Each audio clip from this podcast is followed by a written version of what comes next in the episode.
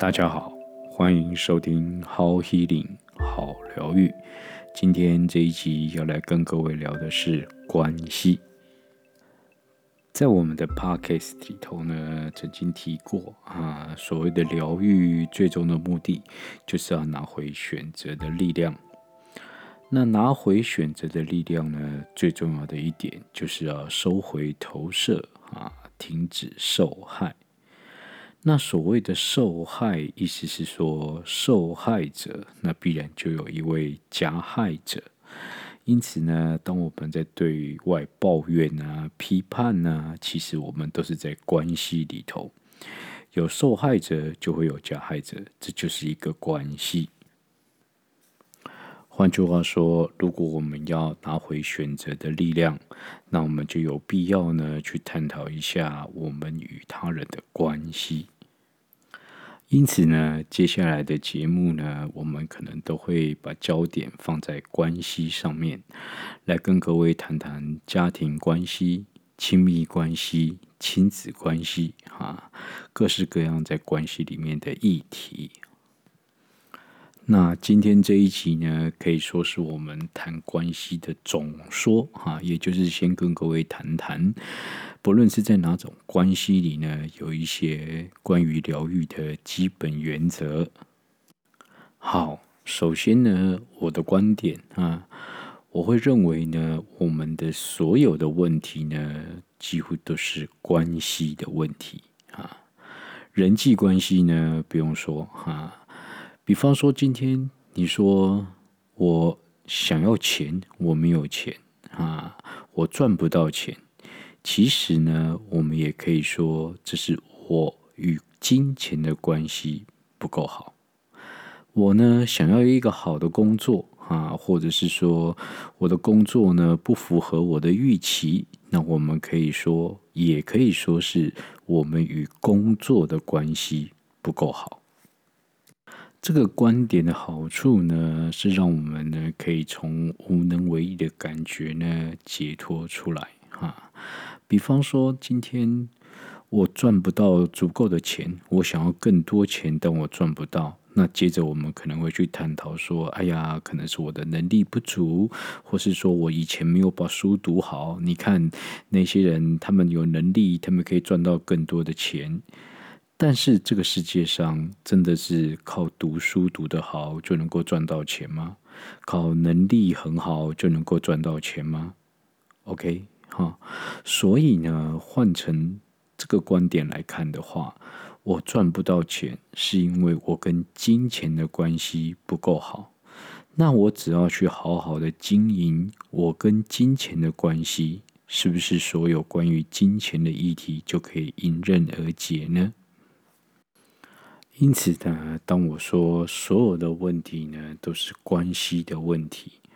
我的意思是说，如果我们能够把焦点呃聚焦在如何去经营关系，让关系变好，那意味着呢，我们就可以呢解决大部分的问题。好，第二个观点是呢。现在的痛苦呢，其实是过去痛苦的重现啊。怎么说呢？啊，比方说，就举刚刚那个例子好了啊。我想要更多的钱啊，我赚不到钱。那么呢，我们可能会把这个问题看成呢，啊，一个受害者的问题啊。这个世界对待我就是这样啊，或者是说呢，啊，我的能力就是不好哈，受害于自己。我们把这些呢称作受害陷阱啊。那进一步的转化，我已经我已经说了哈，所有的关问题都是关系的问题。所以呢，意思是说我赚不到钱，代表的是我有一个关系上的议题，就是我与金钱的关系不够好。我们把这个称作关系的陷阱哈。那这些关系的问题呢，是来自于哪里呢？啊，有可能是来自于我的童年体验啊，我的家庭关系当中的一些议题啊，我们把这个称为家庭的陷阱啊。也就是说呢，如果真的要去解决关于我与金钱的关系呢，我们可能就要从童年体验当中，从我们过去的家庭生活当中与原生家庭的关系里面去找到，究竟是为什么我对金钱呢有了一些可能是很特别的信念哈，所以造成我与金钱的关系不够好。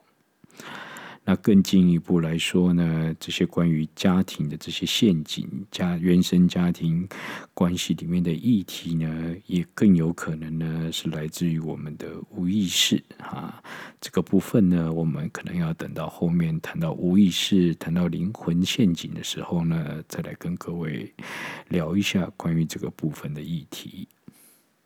那常常收听我们的节目的的朋友呢，应该都会发现哈，这个观点呢，所谓现在的痛苦是过去痛苦的重现呢，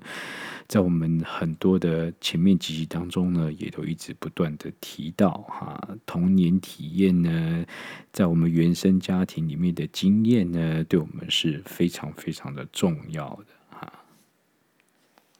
像我今天呢，在网络上呢，偶然就看到有一本书的书名呢，就提到了说啊，幸运的人呢，用童年治愈一生啊，不幸的人呢，用一生治愈童年。这是一本心理学的书籍，哈，当然在书里面也提到了很多啊，关于个人的童年体验呢，会如何去决定哈，或影响我们的心理状态，哈。有兴趣的朋友呢，不妨去参考一下。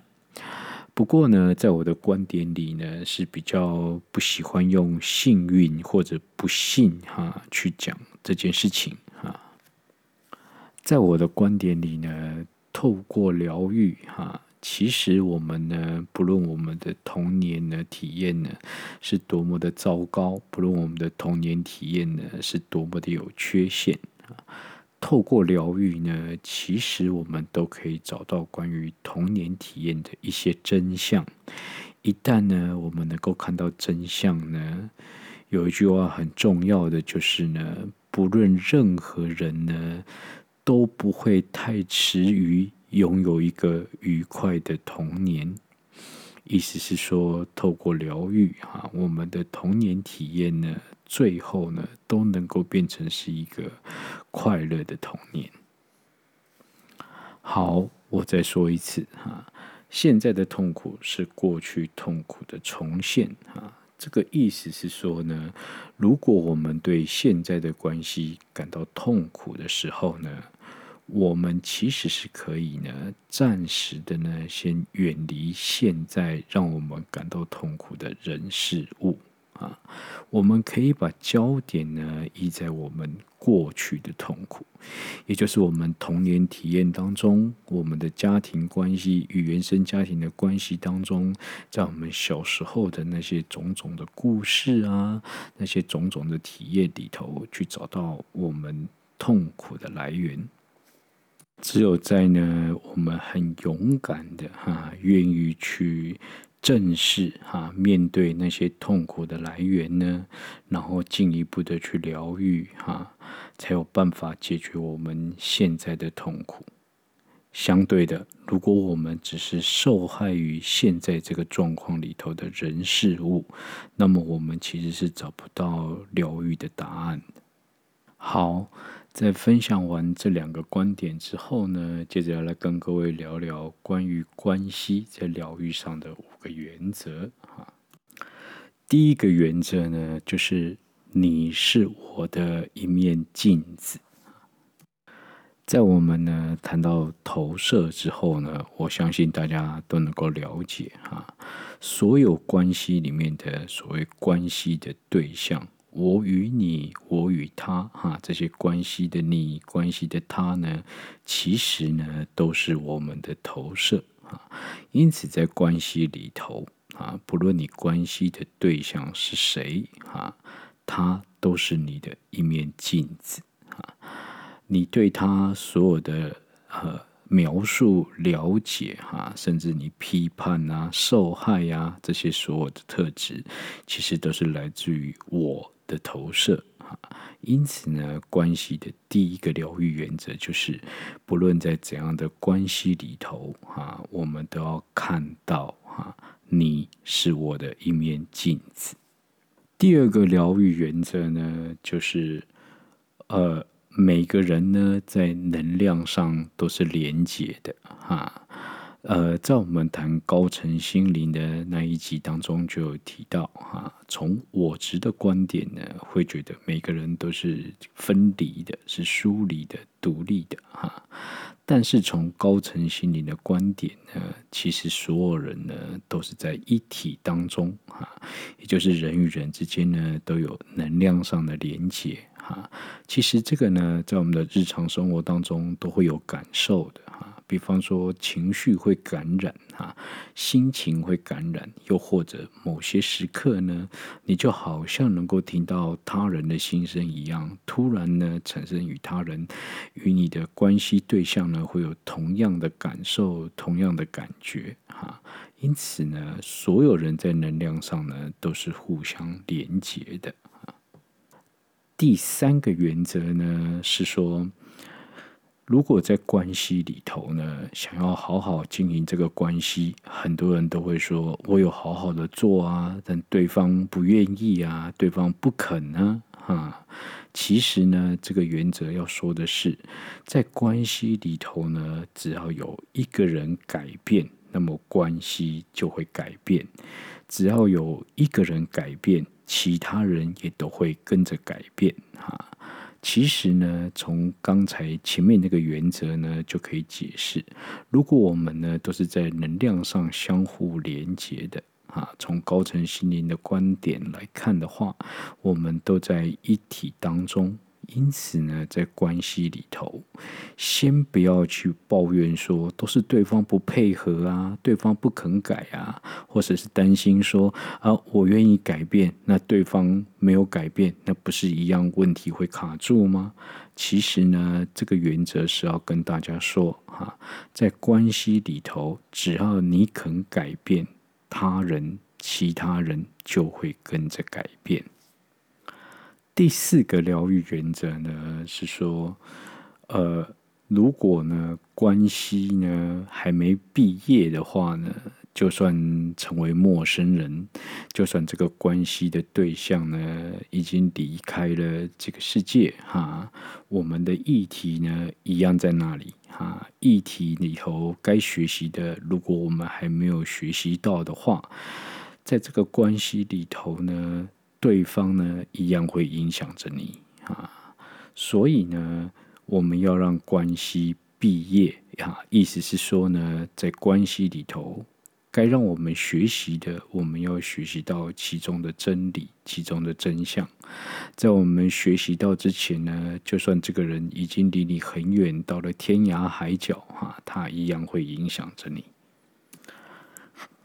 关于疗愈的。第五个原则呢，其实是要说哈，关系呢会处于一个平衡状态哈，但不见得是平等状态哈。意思是说呢，如果在关系里面呢，有一个人是独立的一方，那另一方就会成为依赖的一方。也就是关系里头呢，只要有一个人高，就会有一个人低。这一方低了，那一方就会变高，哈，独立跟依赖呢会存在这个关系里头，哈，那我们真正的功课呢，其实就要让平衡，哈，回到平等，哈，也就是呢，不要再让它成为呢依赖独立的情况，哈，这个呢，我们到亲密关系的时候呢，会再跟各位解释，哈，好。最后呢，我们来谈一下关于今天这些观点跟原则的一个